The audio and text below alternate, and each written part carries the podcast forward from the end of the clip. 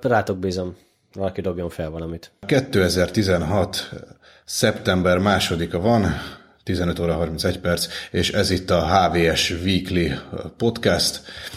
Ismét pénteken sikerül felvennünk ezt a kitűnő anyagot, amire már egy ideje nem volt példa, de csapjuk is akkor a lecsóba. Oliver, mesélj nekünk arról, hogy mit tudsz az ifás eseményekről, most van ugyanis a berlini konzumerelektronikai kiállítás, ahol, ahol sok érdekes, kevésbé érdekes és irreleváns újdonság vár minket. És akkor halljuk, mit láttunk. Igen, ahogy elmondtad, most így nyár végén, őszelején rendezik már szokás szerint az ifát, ami ugye nem a platós teherautó, hanem a berlini nemzetközi szórakoztató elektronikai vásár, illetve kiállítás.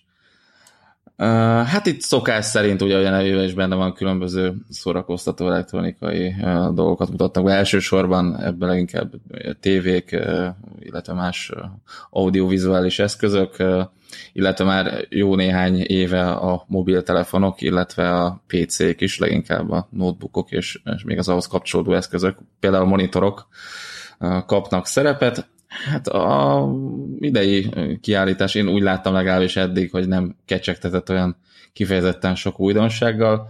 A mi szemszögünkből okos órákat mutattak be, notebookokat, illetve okos telefonokat. Például a Samsung Gear S3 okos óra és itt mutatkozott be, illetve a Asus harmadik generációs ZenWatch, Mind a kettőnek érdekessége, legalábbis amennyit én láttam eddig belőle, hogy klasszikus karóra formára, illetve számlapra hivatott eszköz, és nekem ez a forma egyébként nagyon tetszik, illetve ez az irány, úgyhogy nagyon várom, hogy esetleg kapjunk belőle egyet mi is. A másik eszköz az a Sony-nak a Xperia X, uh, XZ okostelefonja, egy ilyen kisebb méretű csúcsmobil.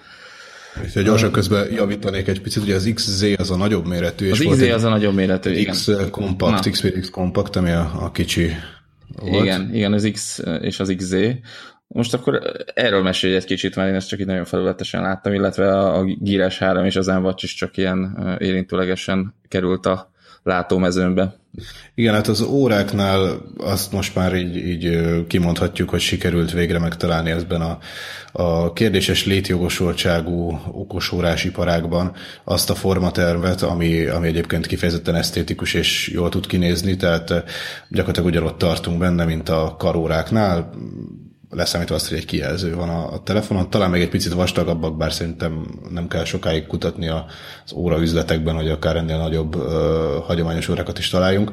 Ö, tehát kifejezetten jól néznek ki, és a, a Samsung az most már így, így nem is teketóriázik sokat, gyakorlatilag ilyen okostelefon hardvert tett a, az eszközeibe. Neki a Gires 3 az kétféle verzióban is kijött, az egyik a klasszik, a másik meg Frontier névre, Frontier névre hallgat, és utóbbiból érkezik LTE képes variáns is, ebben tehát már gyakorlatilag minden olyan hálózati kapcsolat adott, ami egy okostelefonban is, Bluetooth, Wi-Fi, GPS, GLONASS, és, és ugye LTE is minek kell LTE egy ö, okos órában? Ezt valaki el tudja mondani nekem egy, egy rövid mondatban, mert én nem tudom elképzelni, hogy az órámon telefonálni akarnék, nem tudom elképzelni, hogy ebben SIM-kártyát tennék. Mi értelme ennek?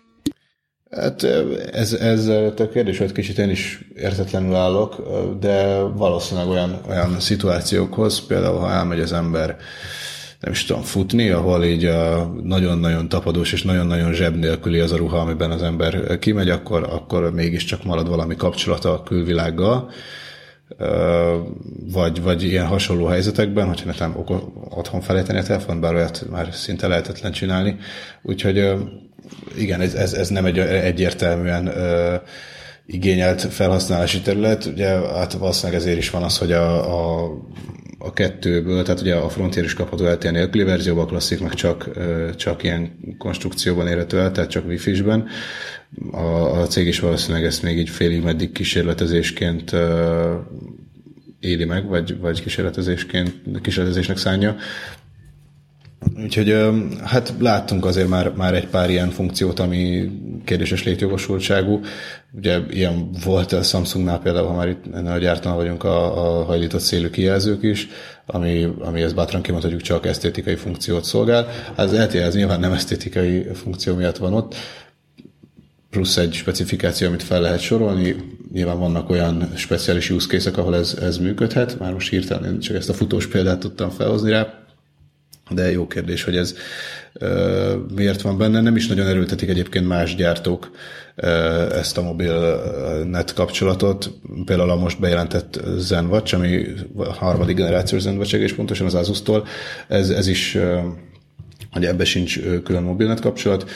Hozzáteszem egyébként ez, a, ez az óra is ugye kerekszámlapos lett most már, nagyon-nagyon nagy előrelépés a, a korábbi dizájnjaihoz képest az Asusnak, bár hozzáteszem, hogy a, a szögletet, hogy a, a négyszög kijelzős okosórák közül még talán a korábbi két zenvacs volt az, ami így, így, így elég jól nézett ki, legalábbis nekem azok még így tetszettek, és viszonylag vékonyak is voltak. De hát a kerek kijelző az, az legalábbis részemről abszolút viszi a pálmát. Érdekes, hogy az legelső Zenwatchhoz képest mekkorát léptünk előre. Hát az valami, hi- tehát ahhoz a képest, hogy 2014-ben jelent meg, így megnézed róla azokat a rendereket, amik tényleg így az ideális fényben és ideális környezetben mutatják, és így sokkolóan ronda ahhoz képest, hogy hogy néz ki mondjuk az idei verzió. És mindössze két év telt el, és, és így egészen, egészen tehát sikerült meglépni azt a szintet, hogy azt mondtuk, hogy ezek azok a sorák, ezek olyan hihetetlenül rondák, sose tudnak majd mondjuk így divat kiegészítőként, vagy mondjuk így az, a, a, személyi stílusnak a, a kiegészítőivé válni, de na, úgy tűnik, ezek az újak már, már, már képesek erre, és hogy így, így tehát hogy már jól néznek ki, és nem csak az Apple Watch az, amelyik, ami, ami szerintem randa, de mondjuk ember, más emberek szerint mondjuk így, így esztétikus, hanem, hanem most már így, így az Asus, illetve a, a Samsung is tudott kihozni. És ugye érdekes, hogy a, a tradicionális óragyártóknál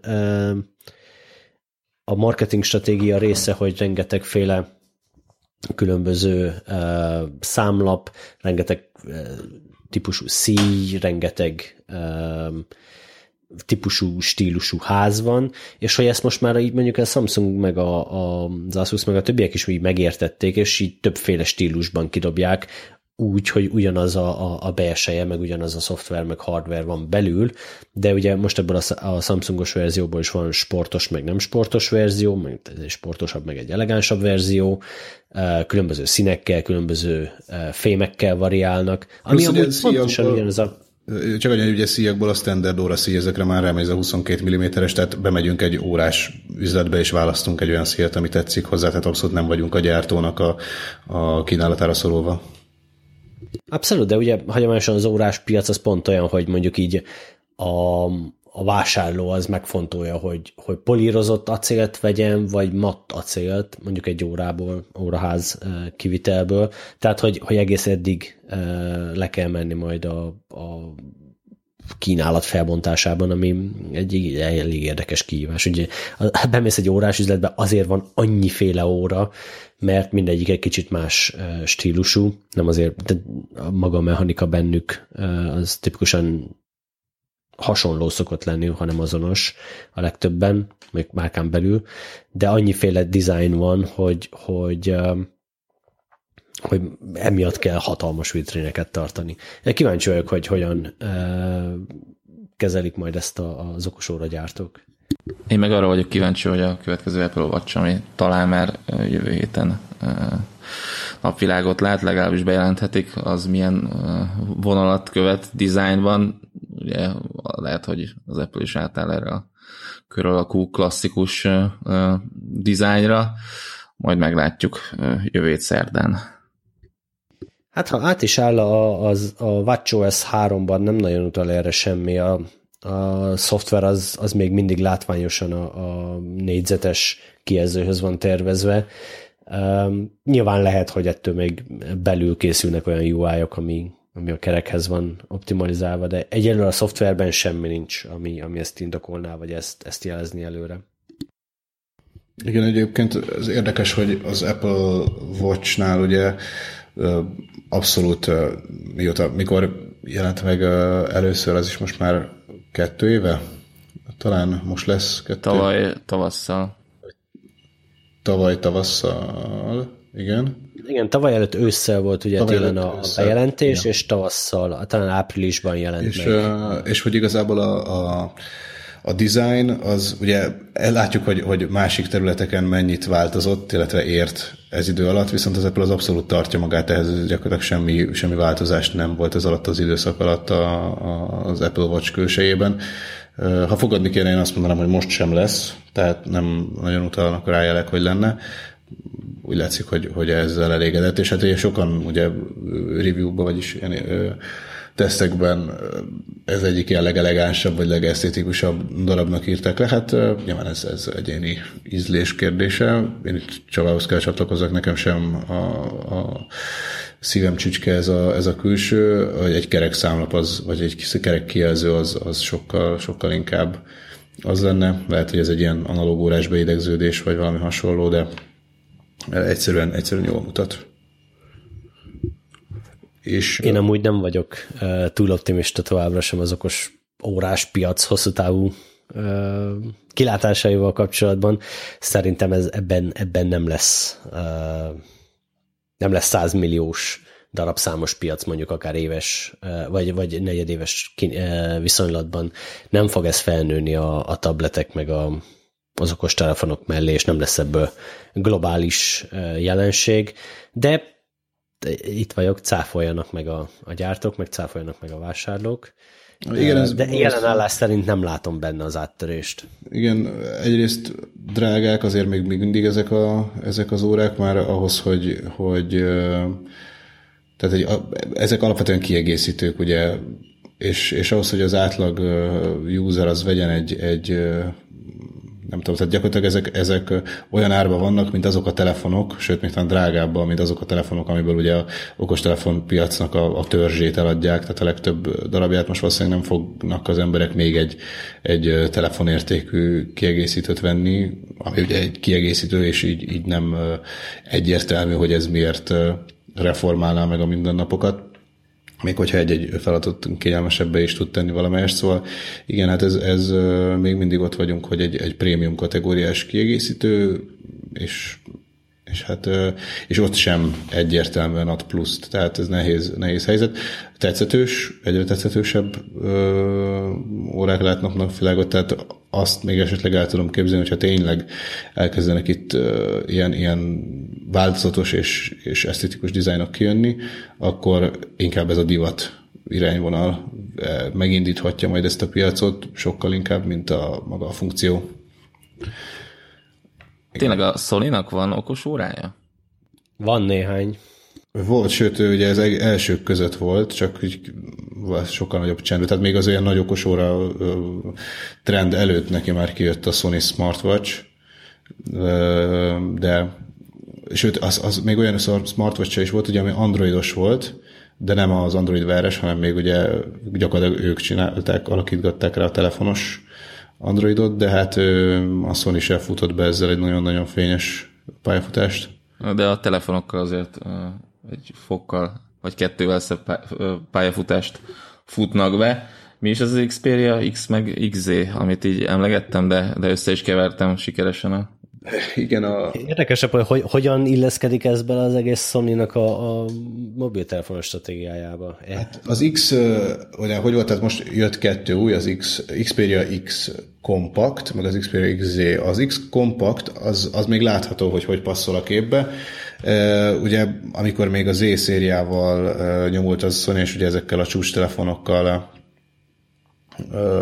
vagy ezekből jelentett meg gyakorlatilag évente kettő generációt, akkor ahhoz mindig hozzá csapott, főleg a, az ősszel megjelentett, megjelentetett modellekhez egy-egy olyan egy ilyen kompakt verziót, ami gyakorlatilag ugyanazt a vasat hozta, ugyanazt a hardvert, mint a nagy, csak egy kisebb, jellemzően 4,5 vagy 4,6 hüvelykes házban, egy jóval 5 hüvelyk alatt. Ez azért volt különleges, mert ugye már két évvel ezelőtt is ez, ez a méret gyakorlatilag kihalt a piacon, mindenhol ez az 5 hüvelyk körüli kijelző méret volt a nyerő, meg, meg az máig, meg még nagyobbak inkább. És, és ha voltak is kisebb telefonok, meg, meg ilyen, mint ugye a Samsung az S, vagy Galaxy S szériában azok ilyen S3, 4, 5, 6, 7 mini verziókat, de azok ugye butított hardware is érkeztek, nem csak kisebben. A Sony volt gyakorlatilag az egyetlen, aki pici és erős telefont adott ki az Xperia X kompakt, tehát azért, azért érdekes, mert eddig a Sony adott a csúcs telefonjai mellé egy pici csúcsmodellt, most viszont a középkategóriás, de névadó telefonja mellé ad egy középkategóriás kicsi modellt, ami már igazából nem különbözik más gyártóknak a kicsi telefonjaitól, tehát nem ad egy olyan versenyelőnyt a cégnek, amit az eddigi kompakt gépek adtak. A, ezért állunk, ezért kicsit, kicsit fura a sony ez a lépése. Az XZ, a másik modell, az meg egy nagyobb, csúcsvassos teló, tehát egy, egy, egy csúcsprocesszorral, viszont ugyanezt tudta az Xperia X mellé kiadott performance modell is, tehát gyakorlatilag kiadta egy kicsit átdolgozott dizájnnal, mint egy pár hónapon belül ugyanazt a telót, egy kicsit nagyobb méretben a Sony, tehát lényegében nem nagy különbség van a kettő között. Egy Régen új... is csinált ugye ilyet a Sony, hogy gyakorlatilag fél évente kiadott egy picit csiszolt igen, verziót. Igen, igen, igen. igen és volt úgy, hogy azokban konkrétan ugyanaz a processzor is volt benne. Igen, pontosan, és még azt hiszem volt még valamelyik Z3 és Z4 között, vagy valamelyik így ilyesminél volt az, hogy a, a régebbi igazából még jobb is volt valami miatt. Lényegtelen, tehát a, a most is egy ilyen fura lépést láthatunk a széktől, nem tudom, hogy így valahogy látszólag diversifikálni akarja a, a portfólióját, az, az tény, Az tény, hogy a kamera az, az nagyot fejlődött, legalábbis azt mondják, a, a, akik ott voltak az ifán és megtapogatták, tehát egy teljesen új hmm. szenzor van benne.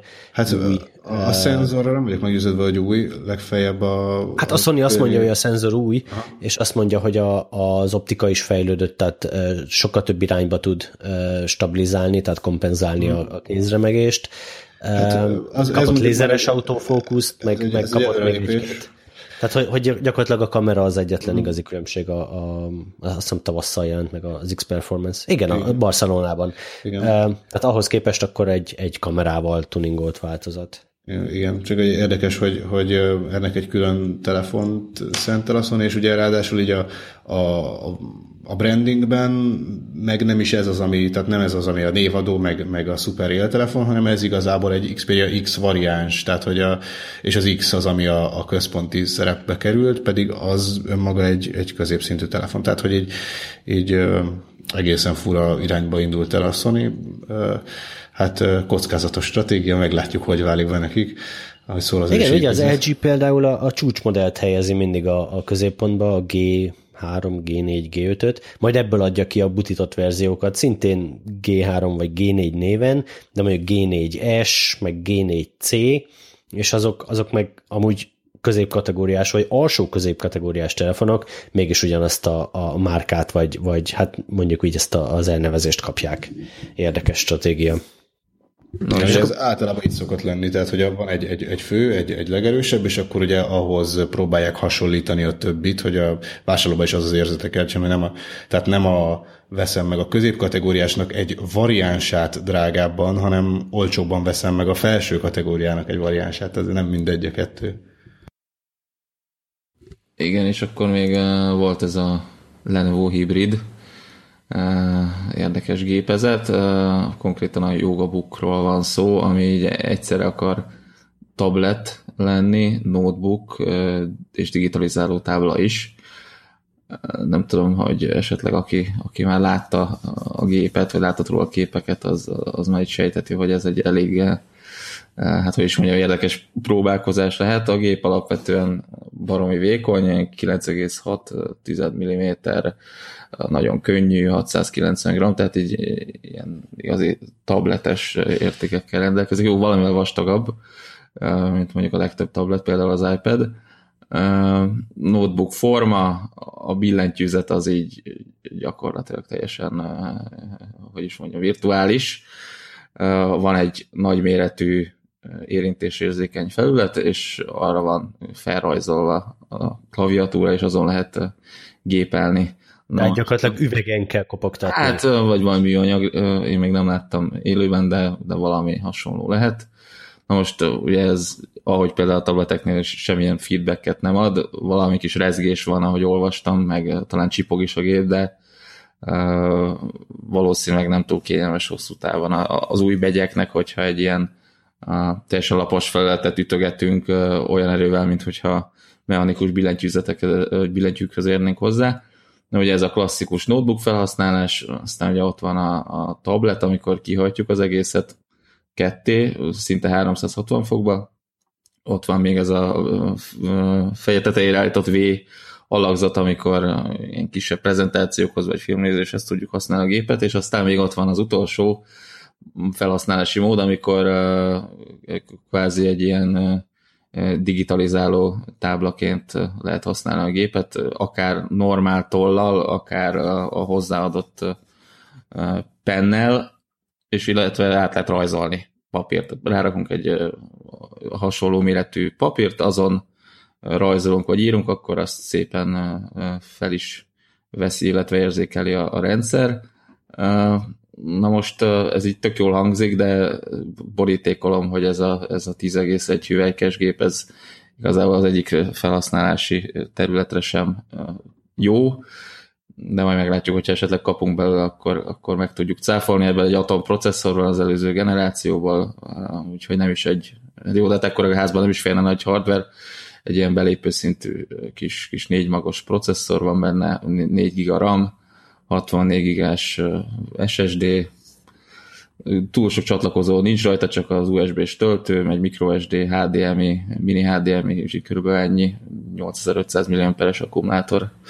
Tudom, kicsit olyan Frankenstein nekem az, az egész, hogy már nem tudtak mit kitalálni, és akkor na most milyen legyen a következő termék, hát akkor legyen notebook, tablet, digitalizáló, meg, meg mit tudom én, micsoda, és akkor ilyet még nem csinált senki dobjuk be ezt, hát ha sikerül beleadni valamennyit, a, nem is olcsó, mert 500 euróba kerül az androidos, és 600 euróba kerül a Windows 10-es verzió, ugye ez ilyen 200 ezer forint körül van. Felteszem az igazán fontos kérdést, hogyha ebből kijön egy billentyűzetes verzió, és kijön mondjuk ThinkPad név alatt, úgy jobban tetszene? Hát ha billentyűzetes verzió jön neki belőle, akkor eleve néhány milliméterre nyilván vastagabb lenne az a, az a hátrafordítható része. Ha, attól, hogy... És mondjuk egy ilyen, mint a, a, a MacBookon, egy ilyen kis úton járó, tehát vékonyan tartható, de mégis fizikai billentyűzettel rendelkező verzió kijönne. Az, az Nekem jobban nem? tetszene, mert uh, én inkább mechanikus billentyűzet párti vagyok, tehát azért valami feedback mindenképpen legyen, hogyha még, még rövid is, akkor is tehát érezzem, hogy benyomódott az a gomb, nem pedig egy ilyen teljesen sík felületen tapicskolok, aztán amikor ránézek a monitorra, akkor nem az van ott, amit én szerettem volna beírni. Egyébként uh, nem szabad kihagyni most ezt az ittszert, hogy a ThinkPad név alatt egy nagyon hasonló uh, koncepció kijött már uh, 15 évvel ezelőtt. Egy, nem tudom, hogy hányan hallottak a ThinkPad Transnote nevű uh, kis kütyűről, vagyis hát kütyűről, tehát ez gyakorlatilag egy, egy ilyen notebook dosszié kialakítású kis cucc volt. Rendes, egy, volt egy notebook rész, amit fel lehetett hajtani, ugyanúgy billentyűzet, trackpoint, kijelző, stb. És mellé kihajtva volt egy, egy gyakorlatilag egy, egy A4-es jegyzetfüzet papírral, stb. amire ha írt az ember, az a, a, azt a gép is folyamatosan követte, és a, a kijelzőn is megjelent ez a kézírás, tehát hogy ez már ThinkPad név alatt egy létező uh, konstrukció volt. Úgyhogy igen, egy nagyon-nagyon szexi masina volt, ezt hozzá kell tenni, úgyhogy érdemes rágooglizni, aki még nem hallott volna róla. Nem, nem új ez a koncepció, igen, csak ők, ők még azért hozzácsaptak egy, egy rendes fizikai billentyűzetet, mert valóban ez a, ez a sima felületen kopogás, ez nem tudom hányan gépelnek esetleg így, így tableten, az sem egy kellemes, meg hozzáteszem nem is hatékony módja a szövegbevitelnek. Vagy persze én el tudnék képzelni egy ilyen jó kis modern ThinkPad-et, azt hiszem, hogy van is ilyen kezdeményezés, vagy volt valamilyen felmérés a Lenovo részéről, hogy legyen-e e, egy ilyen e, régi klasszik e, ThinkPad-ek funkcióit újraélesztő gép. Én azt hiszem, hogy elég nagy sikert araktott, úgyhogy lehet, hogy lesz. El tudnék képzelni egy modernizált verziót, de az, mindenképpen legyen egy viszonylag jó fizikai billentyűzet, ami, ami azért egy ilyen minimális feedbacket ad. Én megmondom őszintén, nekem az lenne az abszolút dream machine, tehát hogy pici, vékony, könnyű. Pontosan annyi processzoros teljesítmény van benne, hogy el, el meghajtson egy, egy Chrome-ot, ugye abban élek, abban dolgozom, de mégsem Chromebook, tehát hogy van benne egy rendes fájlkezelő, van benne egy csomó, van multimédiás funkció, van benne, tehát tudok rá telepíteni alkalmazásokat, hogyha szükségem van rá, de kicsi, könnyű, mindenhová hordozható. Ez egy, ez egy, ez egy csodálatos, csodálatos cucc lenne, ha lenne fizikai billentyűzete. Hát figyelj Csaba, a MacBook, az új MacBook. 600 dollárért. Tehát... Ha lenne ja, ja, 600 dollárért, persze, igen. Hát annak uh, van fizika. Van a, van a MacBook, na abban nincsen elég teljesítmény ahhoz, hogy meghajtsa a Chrome-ot. Hát az újat még nem próbáltuk ki, a Skylake-eset, állítólag az sokat javult. Érdemes lenne majd hát jön a kabilékes is, ugye? Uh, hát remélhetőleg hát, egyszer csak így befrissül az is. Talán jövő héten, de a MacBook azt szerintem még nem fog frissülni, csak esetleg az Air meg a Pro-k.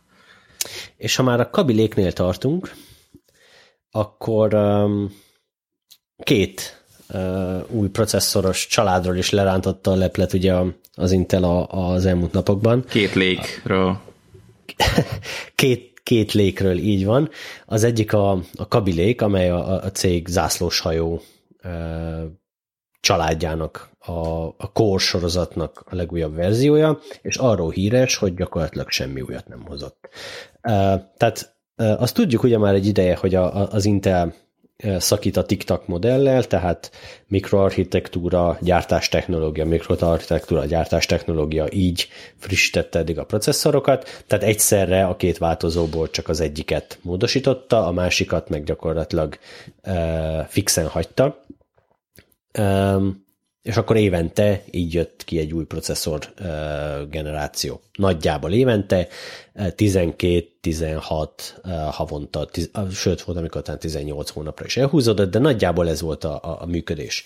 És most a 14 nanométeren úgy tűnik, hogy, hát nem úgy tűnik, hanem most már bizonyos, hogy az Intel váltott, és három processzor családot dobott ki 14 nanométeren, és ennek a harmadik tagja a Kabilék, ami, hát megmondom, szerény várakozásaim voltak ezzel kapcsolatban, hogy hát, hogy egy kicsit talán hozzányúl a, a mikroarchitektúrához a cég. Erre amúgy korábban is volt példa, akkor, akkor is, amikor um, uh, csak gyártástechnológiát váltott a cég, akkor is a processzor magukhoz egy picit hozzá tudott nyúlni, és egy picit az IPC-t, vagyis az órajelenkénti um, órajelentként elvégzett utasításokat, így van, a műveleteket, azt meg tudta e- egy picit növelni, tehát, hogy sosem azért pontosan ugyanazt a processzormagot e, implementálta újra, e, de most gyakorlatilag egy az egyben pontosan az utolsó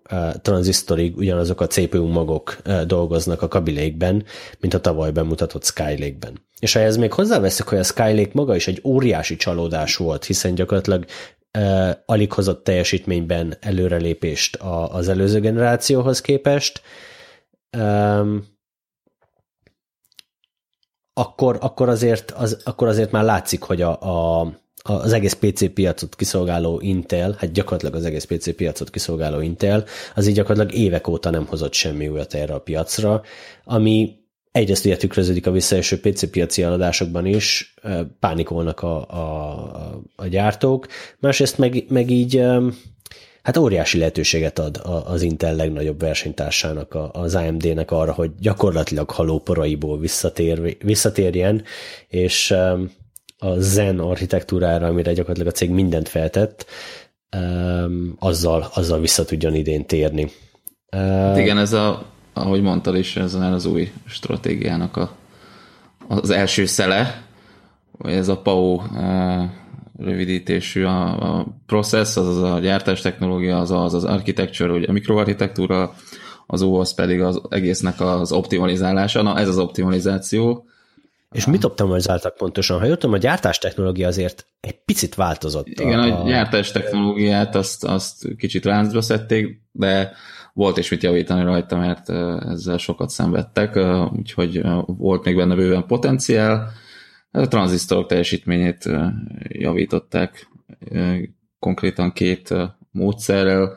itt a FinFET, ez a 3D-s tranzisztor uszonyának a profilját tervezték át kicsit, illetve az úgynevezett feszített szilícium eljáráson optimalizáltak, és akkor ennek hatására nőtt nagyjából 12%-kal a tranzisztorok teljesítménye, ami azt jelenti, hogy az előző, a technológia előző verziójának a, a fogyasztása mellett ki tudnak hozni 12%-kal magasabb órajelet. Hát ez így nagyon leegyszerűsítve körülbelül annyit jelent, és akkor ezt ugye ki is használták a, az új processzorok, órajele körülbelül átlagosan olyan, olyan 8-13%-kal lett magasabb, mint a, a Skylake-es elődjeiké, illetve még kicsit optimalizáltak a speed shiften, ez annyit jelent, hogy a processzor gyorsabban tud felkapcsolni magasabb órajelre, plusz még a grafikus chip melletti fix funkciós egységeket is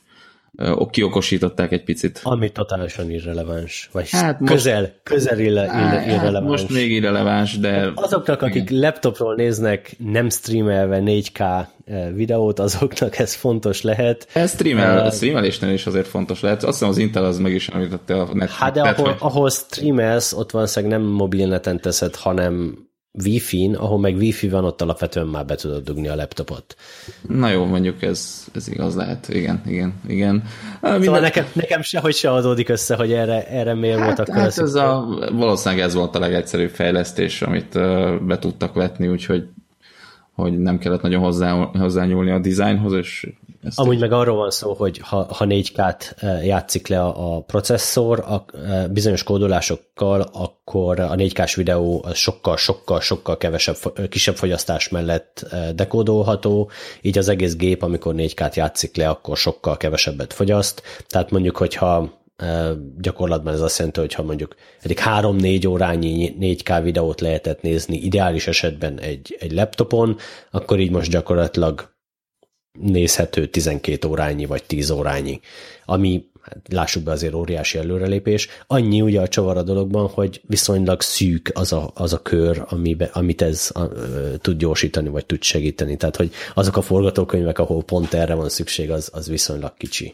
Igen, ahhoz, hogy, ahhoz, hogy egy egész processzor generációt eladjon, az meg, ahhoz meg azért nagyon kevés. Igen, hát ez, ez eléggé réteg igény illetve kiegészíteni azzal, hogy még a 10 bites támogatás is megérkezett videólejátszáshoz, ami ugye a HDR-hez szükséges, erről már írtunk, ez egy jóval szélesebb színteret jeleníthet meg, illetve rajzolhat ki a képernyőre, aminek szintén támogatni kell ezt, tehát nem elég, hogy a processzor, illetve maga a videóanyag és, és az operációs rendszer ismeri ezt, illetve támogatja, a kijelzőnek is kezelnie kell, a legjobban az OLED tudja, illetve még jó kis drága televíziók. Hát ez annyit jelent, hogy a színárnyalatokat alapszíneként 256-ról 1024-re emelik, a 16,78 millió szín helyett 1,7 század milliárd színt tud megjeleníteni a, a rendszer, és még ezt támogatja. Hát van, a, hogy erre nagyon izgul egyébként ilyen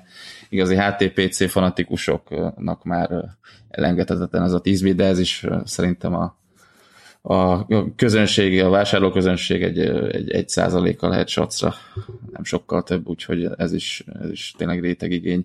És még azt, azt is hozzá kell tenni, hogy összesen hat processzort jelentettek be, mind a hat a mobil kategóriába érkezett a 4,5 wattos és a 15 wattos fogyasztási csoportba. Az asztali processzorok, illetve a nagyobb teljesítményű megoldások csak januárba érkeznek. Mit ad Isten pont akkor, amikor az AMD piacra akarja dobni majd a, ezt az említett Zen processzort, úgyhogy nyilván nem véletlen az időzítés. És a másik processzorról is beszéljünk, az Apollo Lake sorozat. Ez ugye ma, vagy tegnap jelentette be a cég. Na ez, ez, ez minden porcikájában új, fantasztikus, vadonatúj eh, mikroarchitektúra, vadonatúj Goldmont processzormagok, gyakorlatilag az Atom, Intel Atom eh, családnak egy, egy teljes gyökeres megújítása sejlik fel. Eh, ez abból tűnik ki amúgy, hogy, hogy maguk az órajelek azok elég számottevően leestek azonos fogyasztás mellett, viszont cserébe a processzor teljesítménye hatalmasat nőtt, tehát valószínűleg legalábbis a sejtésem szerint, majd erősíts meg, vagy száfolj meg, hogy te is ilyesmit látsz ebbe bele, hogy, hogy valószínűleg ezek sokkal szélesebb, sokkal nagyobb magok, mint az előző atomok voltak, és sokkal uh, erősebb magokat uh, uh, rakott ez, ebbe bele az Intel, tehát, hogy, hogy úgy egyensúlyozott, hogy alacsonyabb órajelen, uh, de sokkal gyorsabbak ezek a processzorok, annyival, hogy, hogy 30%-kal gyorsabb teljesítményről számol be a cég. Hát nyilván ezt még majd független mérések megerősítik, vagy cáfolják, de, de így generációról generációra ez egy, ez egy elég jelentős előrelépés lenne a, a, az előző cuccokhoz képest, az Airmont magos Braswell processzorokhoz képest.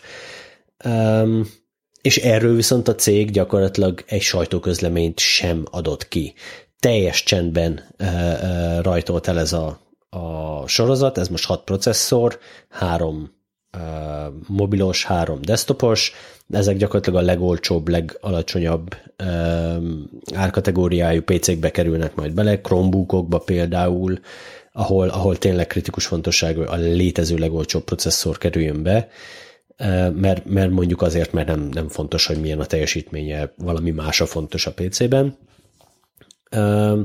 És hogy tehát ugye az, az, az, az az érdekesebben, hogy tehát vadonatúj, gyakorlatilag a, a, az Intel idei leg, legfontosabb uh, műszaki újdonsága, és semmi.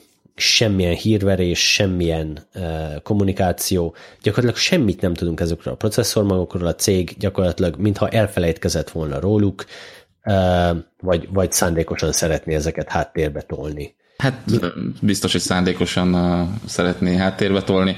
Ugye ezeknek az egyik legnagyobb felhasználási területe a okostelefonos és a tabletes piac lett volna, de ugye azt egy pár hónappal ezelőtt így gyakorlatilag teljesen úzták a WC-n, úgyhogy egy kicsit okafogyottá vált ez az egész fejlesztés, legalábbis abból a szempontból, amiben, vagy amilyen célra ezt tervezték. Én egyébként ebben azt látom, hogy az Intel az egy, egy az Apple vonalához hasonló erősebb magot tervezett, tehát egy, egy, egy ilyen két-négy magos processzorral oda verhetett volna az okos telefonos piacon, mint ahogy az Apple csinálja, ugye a két magosak a, a jelenlegi Apple processzorok is, és szerintem az Intel is ebbe az irányba ment el, csak hát ugye már nincs mibe belerakni, vagy nincs hova belerakni, illetve azért azt hozzá kell tenni, hogy, hogy lesz ennek még piaca, vagy lehet ennek még olyan felhasználási területe, ami, ami igazán jövedelmező. Ezek a magok kerülhetnek majd a következő generációs Xeonphi HPC-s gyorsítókba is, amikbe ugye most Silvermont magok vannak. Úgyhogy ez, ez nem, nem csak kifejezetten erre a piacra készült fejlesztés, remélem azért még kiderülnek részletek idővel, hogy mit tud ez a mag, mert érdekesen hangzik, de tényleg semmit nem lehet róla tudni, úgyhogy az L2-kes méretét se semmit, annyi, hogy van ez a mag, ennyi az órajele, és punktum, ennyit árultak el róla. Érdekes, érdekes, hogy, hogy mekkora a hírzárlat, tényleg semmit nem mondtak. Szerintem már csak a, a, erre a Xeonfi-re próbálják tartogatni az információkat, hogy majd akkor így elő lehessen rántani a kalapból valamit, hogy jé, nekünk van egy ilyen kis újdonságunk is, amit nem mellesleg már bemutattunk másfél-két évvel ezelőtt, de, de most akkor lehet róla cikkezni megint. Amúgy a processzorok elég ígéretesek szerintem, ugye 30%-kal gyorsabbak úgy, hogy körülbelül ennyivel alacsonyabb az órajelük, ami azért igen csak komoly előrelépés sejtett, plusz aztán még a grafikus gyorsító is előrelépett a Skylake-ből megismert fejlesztést húzták át ebbe, ez is képes már VP9-es videókat, meg 4K-s videókat lejátszani, úgyhogy ez egy egész jó megoldás lett, csak kérdés, hogy milyen notebookokban, gépekbe fog ez majd belekerülni. És ne felejtsük el, hogy ott vannak a szerverek is, a fin túl is vannak atomból kimondottan tárolókhoz, illetve alacsony fogyasztású szerverekhez, olyan szerverekhez, ahol nem, nem szempont a teljesítmény, Avoton, illetve Briarwood Így van, igen, igen. sorozat. Na ott, ott biztos nagyot fog kaszálni majd ez az új processzor mag, és ehhez, ha jól tudom, kapott külön gyakorlatilag dedikált fejlesztést is. Az SHA algoritmusokat hardveresen gyorsítja a, a lapka, ez ezeknél biztosan nagyon-nagyon-nagyon fontos tud lenni, és, és rengeteget tud gyorsítani a, a, a gépeken. Nagyon kíváncsi vagyok, hogy, hogy mi, mi, lesz, mi lesz ezeknek a sorsa, illetve hogy, hogy, hogy alakul majd a, a következő generációk fejlesztése. Én mondjuk még arra is kíváncsi vagyok, szerintem erről majd láthatunk is teszteket, hogy azonos jelen a kor magukhoz képest hogy áll, mert ugye azok, ahogy szó is volt róla az imént, nagyon keveset fejlődtek az elmúlt években, és az atom az pedig elég szépen jött fel rájuk, hogy mekkora lehet a különbség azonos jelen mondjuk a, a, a Skylake és a Goldmont között. Szerintem egy pár hét vagy hónap múlva már ezt is megtudhatjuk. Nem lepődnék meg, hogyha ha nem lenne már olyan hatalmas szakadék a kettő között így, hogy ekkor átlépett erről előre ez a, az új fejlesztés. A következő témánk pedig a hét legnagyobb sztoria, hogy a netsemlegességi rendelethez kiadták az iránymutatást, amit már sokan nagyon vártak. Az Európai Elektronikus Hírközlési Szabályozók Testülete, vagyis a BEREC nevéhez köthető az iránymutatásnak a megjelentetése, és azt várták tőle, hogy, hogy tisztázzon dolgokat, de sok helyen így is homályos maradt a, a fogalmazás több mint 480 ezeren jeleztek vissza rendeletet követően, hogy mi szerepeljen az iránymutatásra. Tulajdonképpen minden érintett, így a piaci szereplőktől kezdve a végfelhasználókig és civil szervezetekig. Viszont majd a jövőben is, hogyha kérdéses esetek merülnek majd föl a hálózat semlegességgel kapcsolatban, akkor azt egyenként fogják majd végig tárgyalni, esetről esetre, és még a, a piaci szereplők súlyát is figyelembe veszik ehhez, mert hogy mindenhol ugyanúgy kell majd alkalmazni ezt a, a semlegességi kérdést, de még nem tudni, hogy hogyan fognak ebbe megegyezni, és azt mondják erről, hogy ez tulajdonképpen csak a beszélgetés kezdete, hogy megjelent az iránymutatás. Ennek egyik fontos kérdése volt a, a zero rating, ami lehetővé teszi a mobil szolgáltatóknak, hogy, hogy az üzleti érdekek mentén bizonyos appokat vagy szolgáltatásokat kiemeljenek a forgalmi keretből. Viszont ez, ez egy elég problémás kérdés, de azt mondta erre a Berec, hogy, hogy egyszerűbb, vagy nem, tehát hogy elfogadhatóbb, hogyha alkalmazás csomagokat fognak majd ki, vagy emelhetnek ki a forgalmi keret alól, tehát például a videókat, vagy a, vagy a zenei szolgáltatásokat. De tehát nem mondta ki kifejezetten, hogy elfogadható lesz, csak az, hogy elfogadhatóbb. És a, a másik érdekes, hogy a, ha az adatforgalmi keretet lemeríti a felhasználó, akkor mi fog történni, mivel bizonyos szolgáltatásokat hogyha korlátoz vagy letilt a szolgáltató, másokat viszont átenged, az diszkriminációnak minősül, és ez pedig tilos, és azért a zero rating alkalmazásokat is ilyen módon kellene kezelni. Tehát, hogyha le, kimerült az adatforgalmi keret, akkor a zero rating alkalmazások sem működhetnének. Viszont, ami, ami még nagyon érdekes volt, a negatív árdiszkrimináció, hogy a bizonyos appokhoz tartozó forgalmat, az külön lehetne számlázni. Például a, a Skype az, az drágább lehetne, mint más alkalmazások, és erre azt mondta Berec, hogy bizonyos körülmények között megadható lenne. És így összességében az iránymutatás a hálózat semlegesség mellett áll ki, és minden olyan gyakorlat, ami terelni szeretné a felhasználót egyik vagy másik alkalmazás felé, ez nem kívánatosnak fog minősülni a jövőben. Csaba, azt esetleg tudnád egy kicsit tisztázni nekünk, hogy hogy definícióval, hogy mit jelent ez, hogy hálózat semlegesség, és ezen belül a zero rating? Hát ugye erről szól maga a, az iránymutatás, hogy, hogy ez egy több, több tucat oldalas, talán, talán száz oldalán is hosszabb szöveg, aminek gyakorlatilag az egyetlen témája az, hogy mi is a, a netsemlegesség, és hogyan, hogyan kellene azt különböző ilyen egykészekben, tehát különleges speciális esetekben definiálni. És hát ugye még mindig homályos a dolog. annyit tennék még esetleg hozzá, hogy, hogy ez iránymutatás, ez nem önmagában van, hanem a tavaly őszi Európai Uniós nagy rendeletnek, amely rengeteg mindenről beszél, például az egységes digitális piacról, ugye a roaming tarifák ügye ezzel oldódott meg, illetve a harmadik nagy topik, ami, ami a rendeletben benne volt, ez a hálózatsemlegesség volt. És a rendelet az önmagában egy picit homályosan szabályozta újra ezt a kérdést, és rengeteg, rengeteg nyitott kérdést hagyott maga után. Úgyhogy mindenki azt várta, hogy a, a, a következő lépés, az implementáció következő lépése lesz, ami egy kicsit tisztába rakja azt. A, az eredeti elképzelés szerint a, a nemzeti hatóság, nemzeti hírközlési hatóságokat tömörítő európai szervezet, tehát ugye van egy ilyen NMHH-szerű szervezet minden Európai Uniós tagországban, és ezeket tömöríti a Berec.